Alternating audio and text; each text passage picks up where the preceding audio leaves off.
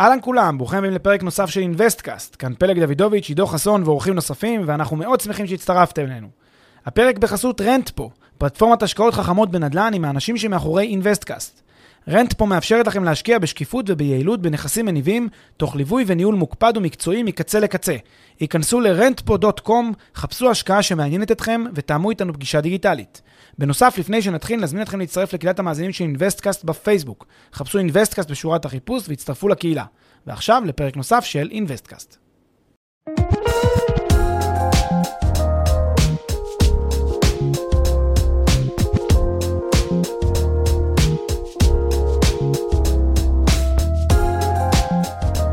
אהלן פלג, מה הולך? היי עידו, מה העניינים? בסדר גמור, אנחנו בפרק שני שאנחנו מקליטים אה, מרחוק, ונקווה שזה יהיה אחד הפרקים האחרונים שאנחנו נאלצים אה, להקליט בשיטה הזאת, אבל בכל זאת התכנסנו היום כדי לדבר על קבוצות רכישה. כן, קבוצות רכישה. מילה רק לגבי ההקלטות, שקיבלנו כמה פידבקים טובים. אה, דווקא שהסאונד הוא אחלה, אז כנראה ש... כנראה שזה בכל זאת עובד לנו. ובאמת היום נדבר על קבוצות רכישה, תחום שהוא מאוד מאוד חם בישראל, תחום שאני חושב שה... תור הזהב שלו היה בתחילת העשור הקודם. אבל לפני ככה שנצלול לפרק, אני רק רוצה להגיד שהשם, ה, אתה יודע, במרכאות המפוקפק שהתחום הזה רכש לעצמו, לדעתי הוא לא מוצדק, ואנחנו ננסה בפרק הזה להסביר למה, למה זה לא מוצדק השם המפוקפק הזה, ולמה למעשה אה, הש, התחום הזה של קבוצות רכישה, צריך, היו צריכים להתייחס אליו בדיוק כפי שהוא, כתחום יזמי בעצם, כנדל"ן יזמי, ואז כמו שנדל"ן יזמי יש לו את האתגרים שלו, אז גם לקבוצות רכישה יש את האתגרים, ה... האתגרים היזמיים שלהם, ולכן אולי זה גם אה, ככה נותן איזשהו ספתח לפרק הזה כולו. יפה, אז uh, first thing first, מה זה בכלל קבוצות רכישה, ואם אתה יכול uh, על הדרך גם להסביר מה ההבדל בין קבוצת רכישה לבין uh, קבוצת רוכשים, נגיד ככה. כן, uh, קבוצת רכישה זו בעצם התארגנות של uh, מספר אנשים, אה, שמתארגנים ביחד על מנת אה, לרכוש נדל"ן. הם בדרך כלל ירכשו אה, יחידות אישיות, כל אחד ירכוש יחידה בשביל עצמו, כלומר דירה, והם עושים את זה ביחד, מתוך מטרה, כן, הכוח הזה של הביחד. הם רוצים בסופו של דבר להוזיל עלויות, הם רוצים לרכוש ישירות את כל המרכיבים של, של ה... את כל מה שנקרא, מה שמתכלל, מה שמרכיב את המוצר הזה שנקרא דירה, בלי להיעזר באיזשהו גורם שגוזר, שנוגס ביסים בכל התהליך הזה, אלא הם רוצים בעצמם, במישרין, לקנות את הדירה הזאת מבלי כל מיני מתווכים בדרך. אה, יש עוד יתרונות אה, כלכליים כאן שקיימים, או לפחות היו בחלק מהשנים, אה, פטור ממע"מ על הקרקע ועל אגרות, מס רכישה נמוך יותר כשרוכשים רק את הקרקע מבלי לרכוש גם את הדירה עצמה שכרוכה בזה. כלומר, יש פה כל מיני אלמנטים כלכליים ש... אותם רוכשים של קבוצות הרכישה רצו אה, להפיק אה, בזכות, ה, בזכות העובדה שהם מתארגנים והם קונים ביחד. אה, עוד, עוד דבר, עוד מאפיין של קבוצות הרכישה זה העובדה שיש כאן יכולת לבחור את השותפים, לבחור את הפרטנרס שלי. כן, קבוצת רכישה זה מעין, אה, אתה יודע, סוג של כזה אה, מיזם משותף, שכמה אנשים יוצאים אליו ביחד, ויש הרבה פעמים עניין כזה של אה, אה, עבודה ביחד, אה, עניין כזה משותף לכולנו, ולכן יש כאן גם את האלמנט הזה שאני רוצה לדעת עם מי אני נכנס לתהליך הזה, אני רוצה להכיר את האנשים, אני רוצה לעשות את המיזם הזה, אני לא רוצה סתם אה, שכנים אקראיים שקנו דרך אותו יזם, אלא אני רוצה ביחד אה, עם השכנים, עם החברים שלי לקנות. הרבה פעמים רואים קבוצות רכישה כמשהו שהוא משפחתי כזה, כמשהו חברתי, קבוצות חברים קונים ביחד. ואז הם גם יכולים לבחור את השותפים שלהם, וזה שונה כמוהו מרכישה מיזם. וזה גם אה, איכשהו מתכתב לי עם מה ששאלת לגבי ההבחנה בין קבוצת רכישה לקבוצת רוכשים. קבוצת רכישה באמת באה מהמקום של קבוצה של אנשים שמתארגנת וקונה, ומרכיבה בעצם את הדבר הזה שנקרא אה, אה, יחידה גמורה, את הדירה הגמורה, והיא עוברת את כל התהליך. כלומר, היא יוצרת את כל התהליך, היא בונה אותו, תכף גם נאפיין בדיוק איך היא עושה את זה, אבל היא יוצרת את כל התהליך הזה כ- כקבוצה, וזאת בשונה מקבוצת רוכשים, שהקבוצת רוכשים, מה שהופך אותה לקבוצה זה רק העובדה שהיא מתארגנת לצורך משא ומתן. וזאת נקוד, הנקודה כאן. קבוצת הרוכשים מתארגנת כדי לקבל כוח מיקוח במשא ומתן מול היזם. יש יזם, הוא זה שמארגן את כל הדבר הזה, הוא זה שבונה, הוא זה שיוזם, הוא זה שמנהל, הוא הכל, ויש רק קבוצה של אנשים שמתארגנים לצורך המשא ומתן ונפרדים מיד אחרי שהמשא ומתן הזה נגמר. והיתרון של קבוצת רוכשים זה שוב הוזלה, אבל ביחסים שמול מול, אה, רק היזם, כן? וזאת בשונה מקבוצת רכישה, שהמטרה שלה זה להיות קבוצה שגם נשארת אחר כך ביחד, ובונה את זה, ומנהלת את זה, ומגלגלת את כל התהליך, ועושה מסע, מספר משאים ומתנים מול הרבה גורמים. זה לא רק משהו לצורך המשא ומתן הראשוני של רכישת הדירות עצמן. יפה. עכשיו, פתחת ואמרת באמת שהקבוצות רכישה האלה נהיו נפוצות יחסית אה, לפני כמה שנים, והטרנד הזה אומנם פחות דומיננטי היום מאשר בעבר, לא רחוק, אבל הוא עדיין לגמרי חי ובועט, אז אה, אה, למה בכלל ללכת על פתרון כזה? ו- ופתחת באמת בכמה יתרונות, אבל המוטיבציה המרכזית, או בעיקר מה שקוסם לאנשים, זה פשוט, כמו שאמרת, לקנות דירה בזול, אה, לצורך העניין, נוכח אה, מחירי הנדל"ן הגבוהים. כן, תראה, אה, בסופו של דבר, אה, התופעה הזאת של קבוצות רכישה התפתחה מאוד אה, בעשור הקודם, אה, בשנים האלה שמחירי הנדל"ן בישראל הלכו ועלו, הלכו ועלו, וכבר הרבה מאוד שנים שבישראל ידוע, כל מחאת 2011 וכל המחאת העולים ברוטשילד קמה ו, ו, וגם נפלה בדיעבד, אבל קמה בגלל אה, רמות המחירים המאוד גבוהות, אה, שנדרשת אה, משפחה, כן, ישראלית, זוג צעיר, שהוא נדרש לעמוד בהם כדי אה, להצליח לרכוש לעצמו דירה. ולכן מה שניסו זה בכל דרך שהיא למצוא פתרונות שיוזילו את, ה, את, את מחירי הדירות. אה, מין ניסיון כזה, אתה יודע, להתגבר על העובדה שיש כאן מחסור בהיצע, בדרכים אחרות, בדרכים של בוא נהיה אנחנו היזם, בוא אנחנו נעשה את זה ונצליח בכך לחסוך אה, לפעמים מאות אלפי שקלים ברכישה, עשרות אחוזים ממחיר הדירה, נשמע כמו אחלה משפחה לזוג צעיר שזה מה שיש לו להציע, וזה, אני חושב, הסיבה שהתחום הזה באמת ככה, באמת התפוצץ בשנים האחרונות, וזה גם כמובן בא עם אתגרים. אחלה. אז, אז אנחנו מבינים באמת אה, שיש לנו פה מחירים יותר נמוכים משמעותית מהמחירים בשוק הדירות הסטנדרטי, נקרא לזה ככה. אה, כמו שהתחלת לרמוז, לכאורה הכל טוב ויפה, ותכף אולי נדבר קצת על המגבלות או על הסיכונים של השיטה הזאת, אבל בואו קודם כל נבין איך מתארגנת אה, בכלל מלכתחילה קבוצת רכישה כזאת. כן, אז uh, בעצם uh, היא מחולקת, uh, התהליך הזה של ההתארגנות מחולק ל, ל, לסוג של, או לאופי או לטבע של אותה קבוצת רכישה לאורך חייה. הרבה פעמים, אפשר לחלק את זה באופן גס ל, לשלושה סוגים של, של, או לשלושה, כן, לשלושה סוגים של, של קבוצות רכישה או של צורות התארגנות של קבוצות רכישה. הסוג הראשון שאני חושב שהוא גם אה, היה טיפה יותר אה, נפוץ בתחילת הדרך, זה היה סוג של איזשהו גורם מנהל, אפשר לקרוא לו היזם, למרות שזה שם שגוי, אני תכף אסביר למה. גורם מנהל שהוא סוג של יזם, שהוא התפקיד שלו, אה, זה בעצם אה, לרתום את כל חברי הקבוצה, לארגן אותם, לנהל אותם, ומכאן והלאה להוציא לפועל את הפרויקט כולו. אוקיי? זה היה הטבע הבסיסי, כי הרי בסוף הרבה מאוד פעמים, כמו שאמרנו, מדובר פה בזוגות צעירים, משפחות צעירות, לא, לאו דווקא הגיל היה משחק תפקיד, אבל דווקא העובדה שהם לא שחקנים מתוחכמים, הם לא אנשי נדל"ן, זה אנשים בדרך כלל שבאים לקנות דירה אחת, שתיים בחייהם, זה כנראה יהיה העניין, והם צריכים את אותו גורם שהוא מומחה בתחום הנדל"ן כדי שהוא ייצג אותם וינהל את זה עבורם, אז הם מביאים איזשהו כמו so called יזם כזה, שהוא הגורם המנהל של, ה, של, של הקבוצה כולה. אז זה הצורה... או, או לחילופין שהגורם המנהל, או ה-so called יזם, מגיע לאותם... Uh... כן, משקיעים או קבוצת רוכשים ומנסה לרתום אותם, ולא להפך. כן, נכון, יכולה להיות גם הגישה הזאת, שבעצם באים יזמים, זה מה שבאמת מתפתח בשנים האחרונות, שמגיעים יזמים, הם, יש להם את הזיקה לקרקע, והם רוצים בעצם לרתום אנשים שיעזרו להם יחד לקנות ולבנות את הדבר הזה אה, ביחד, ו, אה, והיזם יתחלק איתם ברווחים בצורה כלשהי, יקבל דמי ניהול. זה בעצם הדרך היותר מקובלת היום בשיטה הזאת, בטייפ הזה, בסוג הזה של קבוצות הרכישה. אבל יש למעשה עוד שני סוגים של קבוצות רכישה. הסוג השני זה איזושהי קבוצת רכישה עצמאית, אם תרצה, קבוצה של מספר אנשים שעושים ביניהם איזשהו הסכם שיתוף. אה, אין ביניהם גורם מנהל, אין כאן איזשהו, אתה יודע, מישהו בתווך, אלא הם ביחד אה, כקולקטיב מקבלים את ההחלטות, מעין סוג של כזה, אתה יודע, קיבוץ רגעי כזה שהם עושים לצורך רכישת בניין.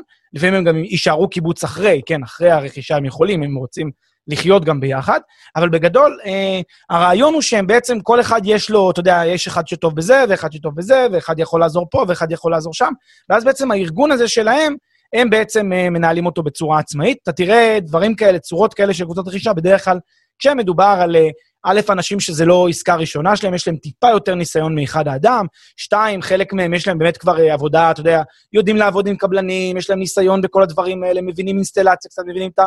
טיפה מבינים את התחום, יש להם אולי אדריכל בצוות, אז, אז הוא קצת עוסק, כל אחד תורם את חלקו והם ביחד מרימים את זה, וזה אה, בדרך כלל נפוץ בקבוצות יותר קטנות, אתה יודע, מספר קטן של אנשים, 15-20 איש, לא משהו שהוא מפלצתי של מאות רוכשים, כמו שיש אה, היום הרבה קבוצות כאלה. אה, ויש אפשרות שהיא אפשרות ביניים, שמקימים איזשהו תאגיד, איזושהי אישות משפטית, והאישות המשפטית הזאת אה, היא זאת שבעצם מבצעת את, ה, את כל הפרויקט כולו, כשהתאגיד הזה יכול להיות מנוהל, כלומר זה יכול להיות למשל חברה עם איזשהו מנהל אה, שהוא אה, גורם, כן, בעל מומחיות בתחום והוא מנהל את הדבר הזה, או ששוב, החברה הזאת מנהלת את עצמה בכוחות עצמה, באמצעות איזשהו תקנון, באמצעות איזשהו הסכם בין מייסדי החברה. זה בעצם השלוש צורות או השלוש שיטות המקובלות לזה. אני רק רוצה להגיד משהו אחד קטן לגבי השיטה הראשונה, אמרתי שיזם זה אה, מילה לא כל כך מדויקת.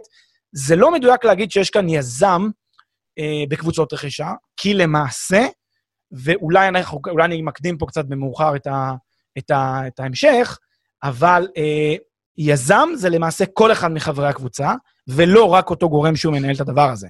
וזה טעות להניח שאם יש לי איזשהו גורם שהוא מתכלל, כי אצלו הרישומים, כי אצלו, כי הוא זה שמנהל את העבודה מול השמיים, מול הדוחות אפס, מול הקבלן.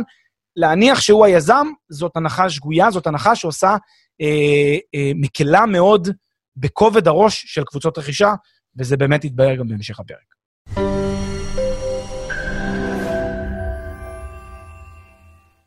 לפני שנמשיך, כמה שניות מזמנכם. הפרק בחסות רנטפו, פלטפורמת השקעות חכמות בנדל"ן עם האנשים שמאחורי אינוויסטקאסט. רנטפו מאפשרת לכם להשקיע בשקיפות וביעילות בנכסים מניבים, תוך ליווי וניהול מוקפד ומקצועי מקצה לקצה. היכנסו ל-rentpo.com, חפשו השקעה שמעניינת אתכם, ותאמו איתנו פגישה דיגיטלית.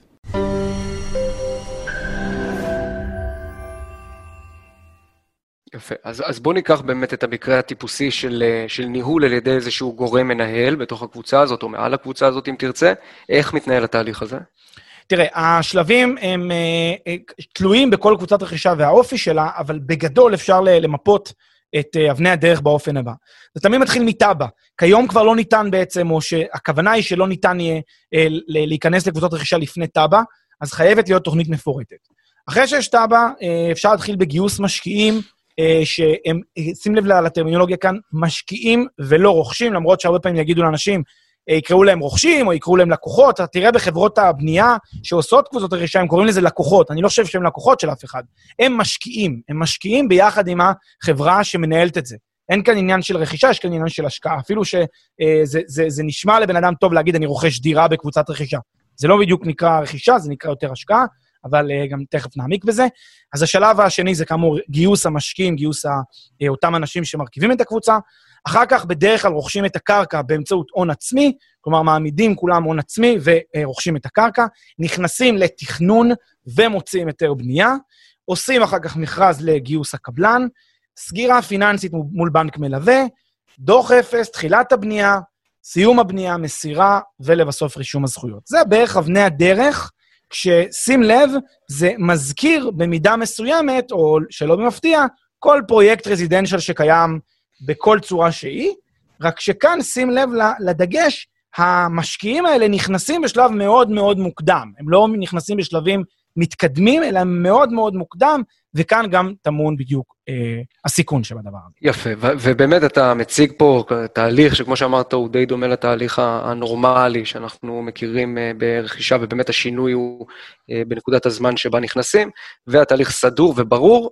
אבל מההיכרות של כולנו יש כל מיני תופעות אה, משונות שקורות לא פעם במסגרת התהליך הזה.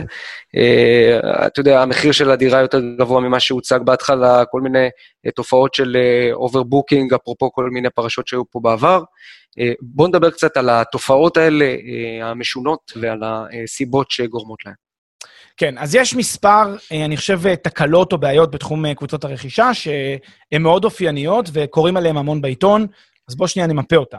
התופעה, אני חושב, הנפוצה ביותר, זה שמחיר ה-so called במרכאות דירה, גבוה יותר ממה שהוצג מלכתחילה. אה, אני כבר אומר, אין כאן דירה, בן אדם לא קונה דירה במסגרת קבוצת רכישה, זה נכון שבסיום התהליך, בעוד איקס שנים, הוא יקבל דירה רשומה על שמו. אבל זה לא נכון לקרוא לו בתור רוכש של דירה כשהוא בקבוצת רכישה, כי הוא בגדול הוא יזם. אה, ואז גם, בגלל שאני בכוונה שם את הדגש על העובדה שהוא יזם, משקיע, בן אדם שלא קונה דירה, כי כשקונים דירה, זו עסקה שהיא עסקה צרכנית. כשקונים מוצר, כשאתה הולך לסופר, או כשאתה הולך לקנות משהו מאיזה יצרן, יש, אתה בדיוק, אתה, אתה יודע בדיוק מה מחיר המוצר, מה המחיר הסופי. אתה, יכול להיות שעושים לך כל מיני הצמדות או כל מיני שינויים במחיר כתלות בכל מיני אירועים אקסוגנים, אבל בגדול אתה יודע מה המחיר הסופי או המחיר הסופי הצמוד שאתה אמור לקבל אותו בהתקיים כך וכך. זה מה שקורה בעסקה צרכנית. בעסקאות של קבוצות רכישה זה לא ממש כך. בגלל שאתה לא קונה דירה, אתה קונה איזושהי זכות או איזושהי אופציה, אם תרצה, איזשהו משהו שהוא תנודתי, שהוא מושפע מהרבה מאוד אלמנטים, בין היתר מעלויות. ולכן, אה, בתור מישהו, אחד מהיזמים של הפרויקט הזה, אחד מהיזמים של הדבר הזה, יכול מאוד להיות שהדירה, so called, שלך תתייקר. מה שחשבת שיהיה המחיר שלה, זה לא יהיה המחיר בסוף. ולכן מחיר הדירה אה, עשוי להתייקר, וזה המון פעמים קורה שהוא מתייקר אפילו בעשרות אחוזים, בהשוואה למה שהמשקיע חשב מלכתחילה כשהוא נכנס לקבוצות הרכישה. כלומר, הוא ניסה לקנות בזול, יותר זול מאשר פרויקט מוכן בצד, והוא בסוף קנה ביוקר. זה לא תמיד קורה, יש הרבה קבוצות רכישה שמסתיימות במחיר שציפיתי, אין הפתעות לרעה במובן הזה, ואז עשיתי קופה. כן, חסכתי את המאות אלפי שקלים. אבל יש הרבה פעמים שאני אגמור יותר מאשר המחיר ההתחלתי, וזו גם התנודתיות, זה גם ה trade-off הזה, זה גם הסיכון שיש בקבוצות רכישה. אה, חשוב להבין שכל התהליך הזה, לא משנה מה מבטיחים, מה סוכני המכירות של ה-so called שוב יזם אומרים לי, אנשי השיווק, זה לא כל כך משנה. הם לא יכולים לדעת מה יהיו העלויות, כי הם עושים פה איזשהן הערכות, הם מתבססים על הערכות, הסיכון נופל רק על המשקיע, אה, וזה הדגש הראשון. זו התקלה הראשונה שיכולה לקרות, והיא קורית באמת אה, המון. אה, תקלות נוספות קשורות בעולם, במישור שבין המשקיעים לבין עצמם, בין חברי קבוצת הרכישה לבין עצמם. כל דבר שקשור לשינויים ותהליך קבלת ההחלטות נעשה במשותף. כן? נעשה במשותף, ואז הרבה פעמים יש הצבעות, יש החלטות שמקבלים אותן ביחד. למה? כי מטילים, על הד... מטילים עליי עוד עלויות. שימו לב שכשקונים מקבלן דירה, יש מנגנון מאוד מסודר בחוזה המכר מול הקבלן, וגם חל חוק מכר, שגם מגן על שינויים. מי צריך לספוג את השינויים? אה, יש שינויים שאסור לקבלן לחרוג מהם, אם אני צריך להוסיף כסף, יש תקרה מקסימלית של הכסף שאני צריך להוסיף אותו, אין דבר כזה. הסיכונים במקרה כזה הם על הקבלן, ולא על הקונה, ברכישה ישירות מקבלן. ואילו כאן, כאשר יש שינויים, הסיכונים הם עליי כיזם, כן, כאחד מהמשקיעים או אחד היזמים של קבוצת הרכישה הזאת, אה, ולכן כשפתאום מטילים עליי עוד עלויות, אני צריך לקבל את ההחלטה אם אני מסכים או לא מסכים לעלות הזאת, כן? עכשיו, בעצם זה, זה גורם לזה שהמשחק הוא משחק של כל אנשי קבלת החלטות. אני כל הזמן תלוי בחברי הקבוצה שכולנו ביחד נסכים לכל אחד מהצעדים שלפנינו ונקבל את ההחלטות האלה ביחד. עכשיו, אה, כמו שאני חושב שכל בן אדם שהיה מעורב בעסקאות של התחדשות עירונית בישראל מכיר, תמיד יש את אותם דיירים שאפשר לקרוא להם יותר, אתה יודע, אה, אה, אופורטוניסטים, כאלה שמנסים לחלץ טיפה יותר, מנסים לקבל טיפה יותר, לא מרוצים מההסכם, לא מרוצים מההחלטה, אומרים, פה, פה אתם מרמים אותי, פה אתם משנים לי, ואז כל פעם אתה צריך את המלאכת אה, אומנות הזאת, המשא ומתן בין כל הדיירים, בין כל הרוכשים, בין כל המשקיעים האלה, אתה צריך כל הזמן לרצות את כולם, שזה מנגנון מאוד מורכב, ויש המון סכסוכים בקבוצות רכישה, המון בעיות בדבר הזה, ובאמת אה, אה, זה יוצר אה, מחלוקת. שימו לב שיש פה גם עוד מחלוקת, והיא באינטרסים ובשיקולים של כל, אה, כל אחד מהמשקיעים. הרבה משקיעים בקבוצות רכישה קונים כדי לגור ב, ב, ב, בנכסים האלה, חלק לא קונים כדי לגור, חלק קונים כדי להשקיע. כדי להשקיע ואז להשכיר אותם. עכשיו, אם אני קונה כדי להשקיע ולהשכיר, אז אני, אז, אז אם עכשיו הרוב רוצה, לא יודע מה, גימור ברמה גבוהה, ואני רוצה גימור ברמה נמוכה, למה שיכפו עליי? אז עכשיו כל אחד יכול אה, להחליט איך הוא עושה, לא, לא תמיד זה מקובל, לא תמיד מסכימים לזה. חלק מהדברים, אה, חלק מהדברים יש יתרון שקונים ביחד, לכן אתה מקבל אה, מה, מה, מהקבלן הנחה, בגלל שכולם עושים גימור ברמה אחידה ובאותו סטנדרט. ופתאום כשחלק רוצים לעשות אופט-אאוט לדבר הזה, זה מייקר לכל השאר באופן יחסי. לא ידענו שאתם אה, לא מוכנים לכזה רמת גימור. אנחנו ציפינו שתעשו יחד איתנו אה, גימור ברמה אה, כמה שיותר. קיצור, כל מיני סכסוכים כאלה בין המשקיעים, זה עוד בעיה שבאמת רואים אותה המון פעמים. יש בעיה נוספת שקשורה לעבודה מול המשקיעים היא מהצד של אותו גורם מתכלל, גורם מנהל, באותן קבוצות רכישה שבהן יש גורם מנהל, ששוב, אה, אותו גורם מנהל, התפקיד שלו, והוא גם מקבל בדרך כלל 10 אחוז, מ-10 אחוז דמי ניהול מעלויות הבנייה, בדרך כלל זה חלקו, אה, אז אותו גורם מנהל, מה שהוא אמור לעשות בתהליך הזה, הוא אמור אה, לשרת את האינטרסים בעצם של אותם משקיעים אל מול הצדדים השלישיים שמהם שוכרים את השירותים, בין אם זה קבלנים, מתכננים, יועצים וכולי, אה, אבל מצד שני, הוא גם אמור להיות אותו גורם שיודע לתכלל את כל העסקה הזאת. הוא יודע ללכת לבנק אה, ולגייס, אה, לבצע סגירה פיננסית, הוא יודע לעבוד מול השמאי של הפרויקט, הוא יודע בעצם לנהל את הדבר הזה. אצלו כל, ה, את כל, את כל נושא הליווי הכספי, כל הניהול החשבונות הוא אצלו, הוא זה שמבצע אותו, ולכן עליו גם מוטלת חובת הדיווח, עליו מוטלת חובת השקיפות, והוא צריך בעצם כל הזמן אה, אה, לנהל את ההשקעה הזאת של אותם משקיעים. הוא בעצם זה שצריך למסור להם דיווחים, הוא צריך לעדכן אותם. עכשיו, יש המון פעמים בעיות במישור הזה שביחסים שבין המשקיעים לבין הגורם המנהל. כי הם אומרים לו, אנחנו רוצים לדעת מה קורה עם הפרויקט, למה הוא מתעכב, אמרתם שתעלו לקרקע בינואר, אנחנו כבר באפריל, למה עברו שלושה חודשים, מה קורה, למה זה מתעכב. עכשיו, הוא, כל הזמן יש את, ה, את, ה, אה, את הבעיות האלה שיש יותר שקיפות, פחות שקיפות, חלק, מה, חלק מהמנהלים יש להם הרבה פרויקטים על הראש, הם לא מגיעים לזה, הם לא תיעדפו נכון את חלוקת הזמנים, ופתאום מתחיל מין כזה כאוס שלם שיכול לקרות סביב שאלת הניהול. אה, יש כאן כמובן גם בעיה שהרבה פעמים אותם מנהלים עובדים מול כל מיני חברות שהם רגילים לעבוד מולם, כל מיני מקורבים כאלה, זה גם יוצר חיכוכים, כי אז כל, ה, אה, כל המשקיעים אומרים, רגע, מה, למה אתה בוחר מישהו שהוא שלך? בוא תעשה מכרז, בוא תנסה למקסם את ה... את ה בוא ת, לעשות מינימום למחיר. קיצור, אה, יש כאן הרבה בעיות, כמובן שצריך כאן אה, איזשהו גורם שיודע לנהל את זה, ויש לו גם ניסיון בזה, כי אם הוא לא יודע לנהל את זה, יהיה פה חוסר סדר, יהיה פה הרבה בעיות, גם בשקיפות וכולי. אה, אז זה סוג נוסף של תקלות שרואים אותן. סוג אה, אה, לא, לא מחמיא לתעשייה הזאת של תקלות, זה כל מה שקשור לערבובים של הון עצמי. זה כבר ממש על גבולות ההונאה, הגבולות האלה הלא כשרים של, של פעולות הקבוצות רכישה, וזה נובע בגלל שקבוצות הרכישה הם איזשהי יצור כלאיים שלא חולש עליו חוק מכר אה, בעולם הנדל"ן, וגם הרבה פעמים הוא עוסק באנשים שהם כאילו נכנסים לפרויקט יזמי, מבלי שיש להם ידע יזמי. עכשיו, הסיטואציה הספציפית הזאת, נכנסת לפרויקט יזמי בלי שיש לך ידע יזמי, גורם לסוג מסוים, מסוים של ניצול אפשרי של אותם אנשים. הם, הם יזמים, כן? הם יזמים, הם לא מבינים את זה אבל. הם יזמים. עכשיו, במקום הזה, המנהל, הגורם המנהל, יש לו פתאום יכולת אה, לעשות כל מיני פעולות תחמניות כאלה, כל מיני ניצול הזדמנויות כאלה, בגלל שלפניו עובדים יזמים לכאורה, שאמורים להבין מה הם עושים, אבל הם לא מבינים מה הם עושים. ואז הרבה מאוד פעמים אתה רואה מקרים של ערבוב הון עצמי.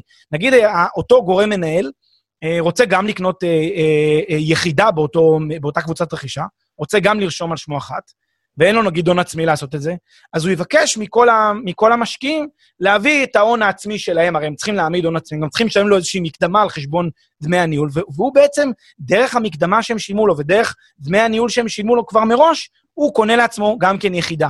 יש כאן באמת כסף שמתערבב, כסף שאמור להיות מיועד לפרויקט, הרי הניהול הזה הוא לא בחינם, זה אמור להיות ניהול שמיועד לפרויקט, הכסף הזה מתחיל להתערבב עכשיו עם, ה, עם היחידה שהוא עצמו, שהוא עצמו רוכש. ואז הוא לא מביא הון עצמי ממקורותיו העצמיים, הוא עכשיו נשען על הדבר הזה. או שהוא משתמש בכסף הזה כדי להעמיד הון עצמי בפרויקט אחר, זה גם דבר שיכול להיות לו. ואז הוא מתחיל בעצם להיות פה איזשהו ערבוב. ערבוב כי הכסף הזה לא נצבע, אה, וזה החשש הנוסף שקורה באמת המון, המון פעמים בקבוצות רכישה. אמ, ועוד כל מיני דברים, אה, אתה יודע, הנושא של overbooking ששמענו בכל מיני פרשות אה, גם כן לא מחמיאות בעיתון. מה זה, מה זה בעצם overbooking? אה, אה, זה, זה לא משהו שונה מכל עסקה אחרת. כשאני בא ו... הרי מה, מה, מה מדובר פה? מדובר פה על אנשים שקונים, לכאורה, הם שוב חושבים שהם קונים דירה, אבל הם לא יודעים שאותו גורם מנהל כבר מכר את אותה דירה למישהו אחר, כן? הם לא יודעים את זה. והדבר הזה יכול לקרות בכל עסקה, בכל עסקה, כן? גם כשאני קבלן ויש לי דירות מהמלאי, אני יכול למכור את הדירה פעמיים, זה לא מונע ממני. מה ההבדל?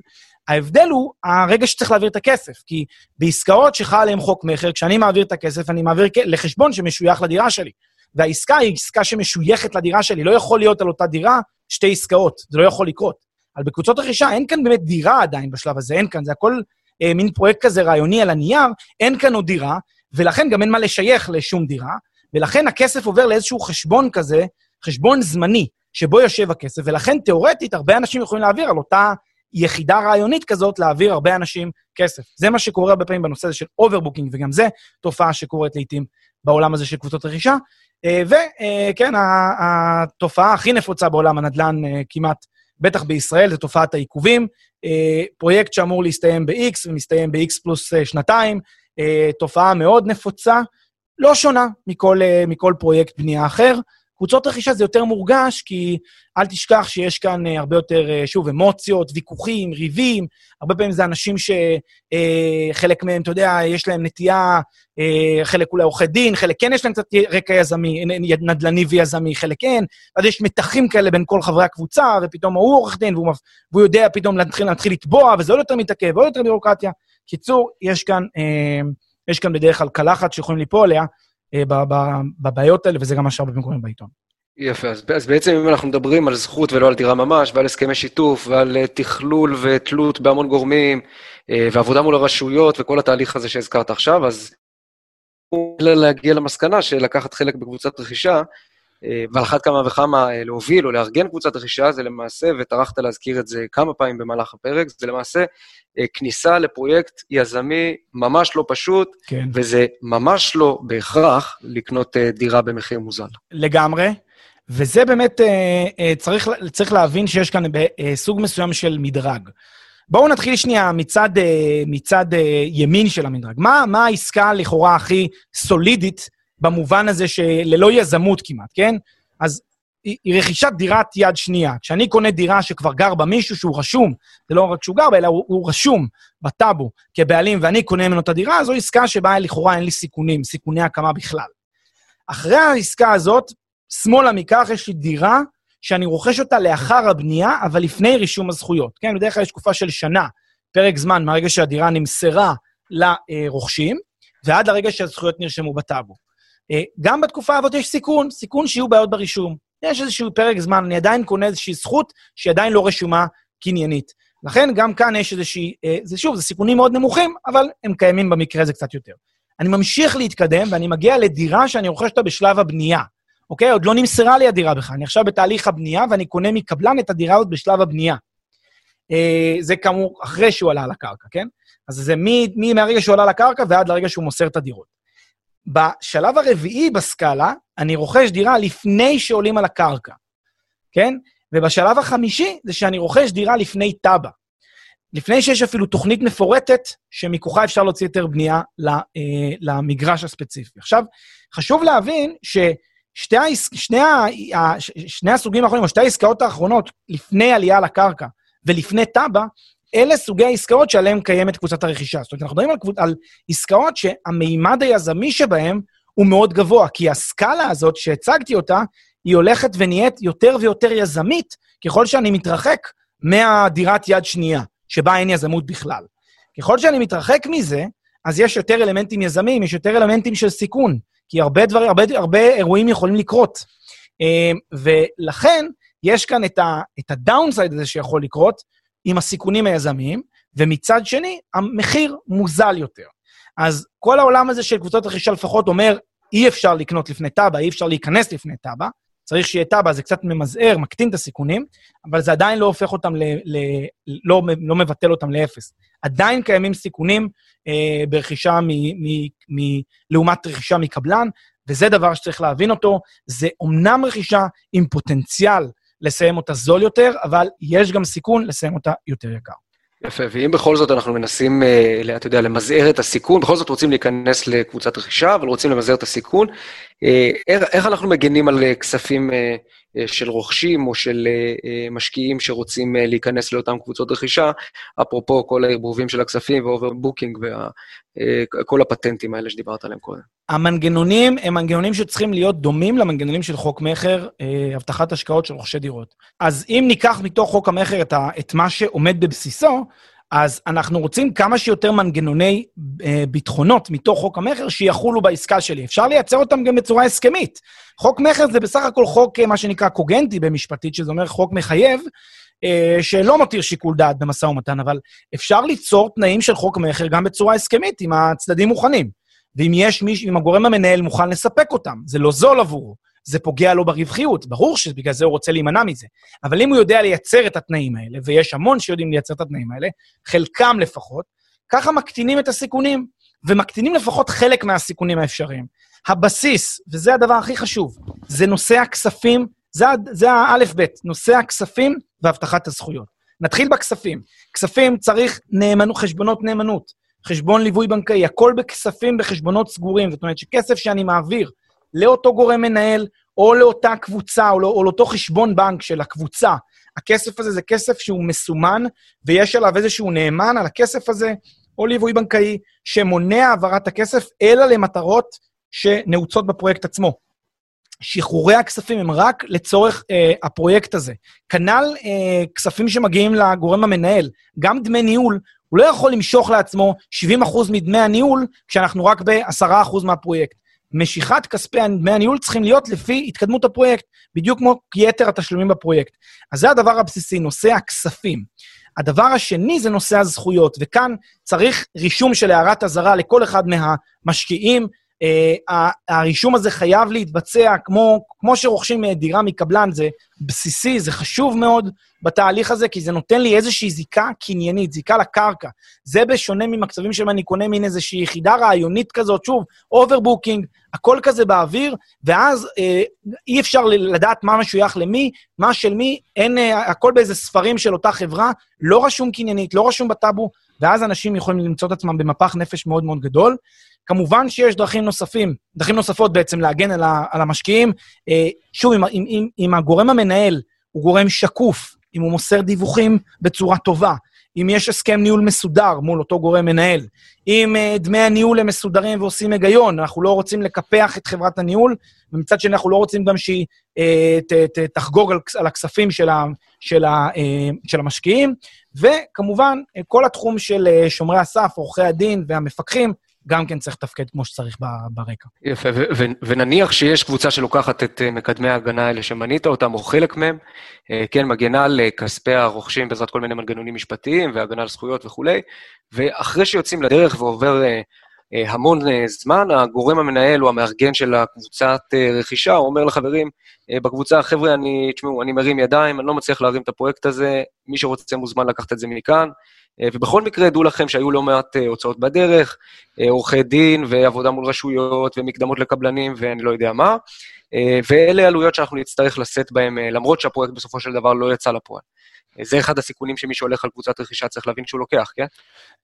לגמרי, כמו כל מיזם שמשקיעים בו, כל יזמות שהיא, אם הפרויקט מצליח, כולם נהנים, אם הפרויקט לא מצליח ויש הפסדים בפרויקט והפרויקט קורס מאיזושהי סיבה, אז מה שהושקע יורד לטמיון. ובמובן הזה זה דבר מאוד מאוד חשוב. כמובן שאם אפשר להחליף את הקבלן, ואם אפשר להחליף את הגורם המנהל, ואפשר להמשיך מאותה נקודה, ואפשר ל... ויש מי שמארגן את זה, אז כמובן שזה עדיף, אבל אה, יש סיכונים. זה הבעיה בקבוצות רכישה, זה הדאונסייד. אין, אין, בשורה טובה בהקשר הזה, למעט אה, שזה מה יש. כן, ו- ואתה יודע, לסיכום הנקודה הזאת, אני חושב שבדרך כלל הבעיות של קבוצות הרכישה לא נובעות מאיזה כוונה זדונית או מאיזה אה, הונאה מתוכננת, למרות שכבר אה, ראינו וכולנו מכירים גם דברים כאלה, אבל אם זה לא המצב ברוב המקרים, אז אני מסיק שבסופו של דבר היזמים או המארגנים של הקבוצות מודעים לעובדה שהדרך הזאת של הקבוצת רכישה היא מסובכת ומסורבלת, אבל הם, אה, לא יודע, לצורך העניין מאוד מאמינים ביכולת שלהם להוביל מהלך כזה אה, וגם לצלוח אותו.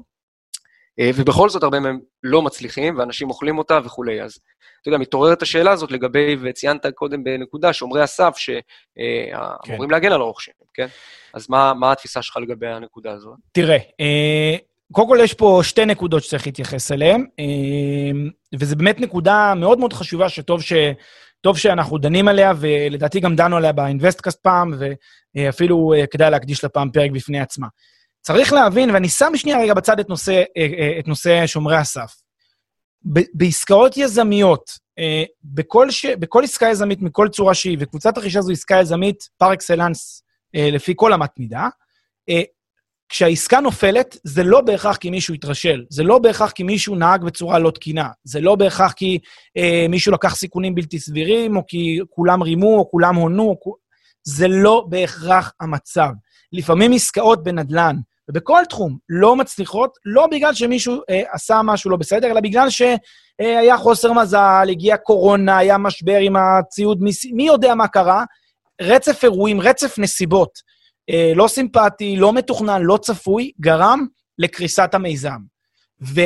כשיש איזושהי מין תפיסה כזאת, הרבה מאוד פעמים אצל, במיוחד אצל משקיעים ובמיוחד בתחומים האלה הרכים של קבוצות רכישה, של עסקאות יזמיות, שאנשים נכנסים להרפתקאות, כשהם מצד אחד יודעים כזה, כשהם מרגישים שזו הרפתקה, אבל מצד שני אומרים, טוב, יהיה בסדר, אני לא לוקח פה שום סיכון, יש איזו מין תחושה להרמטיות כזאת, מין תחושה ש... שהכל יהיה בסדר, ואז כשמשהו נופל, שוב, לא בהכרח כי מישהו התרשל, אז מיד קם קול צעקה, כולם התרשלו, איפה היו שומרי הסף, איפה היו כל ה... כולם שיקרו, כולם הונו. אז חשוב קודם כל להתחיל ולומר, לא תמיד הבעיה היא בשומרי הסף, אה, לפעמים הבעיה היא פשוט כי הפרויקט לא הצליח, אין מה לעשות, כי פרויקטים, אה, יש סטטיסטיקה פשוטה, המספרים מדברים בעד עצמם, כשם שרוצים לחסוך בעלויות ולוקחים את הסיכון, לפעמים זה לא, לא, לא ישתלם והפרויקט ייפול. אבל, וזה נכון, יש גם הרבה שומרי סף שמתרשלים. הרבה שומרי סף שלא בדקו כמו שצריך, שלא פעלו בצורה תקינה, שלא בדקו, זה גם מהצד של, ה, אה, של המיזם כולו, כמו מה, כן, שומרי הסף של המיזם, וגם הרבה שומרי הסף של כל אחד מהמשקיעים, כן? כי אם יש ל, ל, לאחד מהמשקיע איזשהו עורך דין שמלווה אותו, והוא לא מוודא שחשבון הנאמנות שאליו אמורים להגיע הכספים, הוא לא מוודא שהכספים באמת עוברים לשם, או הוא לא מוודא רישום הערת אזהרה, או כל מיני דברים אחרים, אם אה, כך קורה, אז הוא עצמו יתרשל. או עורכי הדין של, ה, של המיזם כולו יתרשלו, זה גם יכול לקרות. או, או לא יודע מה, או השמאי של המיזם, אה, ב, ב, ב, ב, בתהליך העדכון של המחירים, הוא לא, לא הבחין במשהו, הוא לא, הוא לא דיווח כמו שצריך את העלויות. קיצור, יכולות להיות פה באמת, אה, אה, יכולים להיות סצנריו שבאמת גורמי, שומעי הסף יתרשלו, ואז באמת צריך להפנות את החצים אליהם ולדון במקרים האלה באופן פרטני. אבל להגיד תמיד שבגלל שפרויקטים נפלו, האשמה היא אצל שומרי הסף, אני, שוב, לא אוהב את ההכרעות הגורפות, אה, וגם צריך אה, בסוף לזכור שכשמישהו באמת רוצה להונות ולרמות, אה, הוא ידע גם לעשות את זה באמצעות, אתה יודע, קומבינות כאלה, שיעמדו על כל הוראות החוק. אתה מכיר הרי את ההונאות הכי מתוחכמות, זה הונאות שעל פניהן הכל היה כשר. שפתחו את הספרים, כל הוצאה דווחה, כל ה... אתה יודע, כל הכישלונות הגדולים באמת של... ש, שחברות ענק קרסו.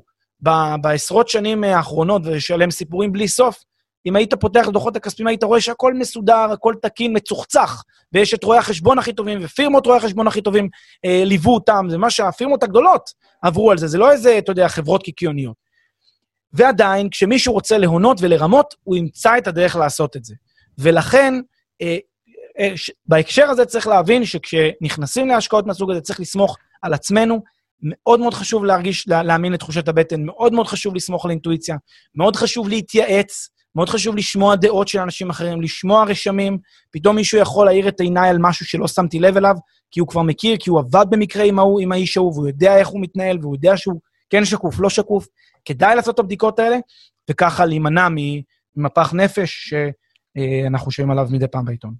כן, וכמו שאתה אומר, אז צריך להבין שאם אין איזו הונאה, אז אה, יכולה להיות התרשלות, ואם לא התרשלות, אז יכול להיות אה, ניהול לא מספיק מוצלח, ואם לא ניהול מספיק מוצלח, אז זה פורס מז'ור, כן, כל, כל דבר יכול לקרות בדרך, ואת זה צריך לקחת בחשבון. והעיקר להבין שכשנכנסים לעסקה יזמית עם כל המורכבויות שלה, אז, אז גם צריך להיות מוכן אה, בסופו של דבר לקחת על זה אחריות. לגמרי. תודה, פלם. תודה רבה, עידו, ולפני סיום אני מזכיר אה, לכל המאזינים להצטרף לקהילת המאזינים של InvestCast. חפשו InvestCast בשורת החיפוש, תצטרפו לקהילה שלנו, הרבה עדכונים וחדשות בקרוב. תודה רבה על ההאזנה.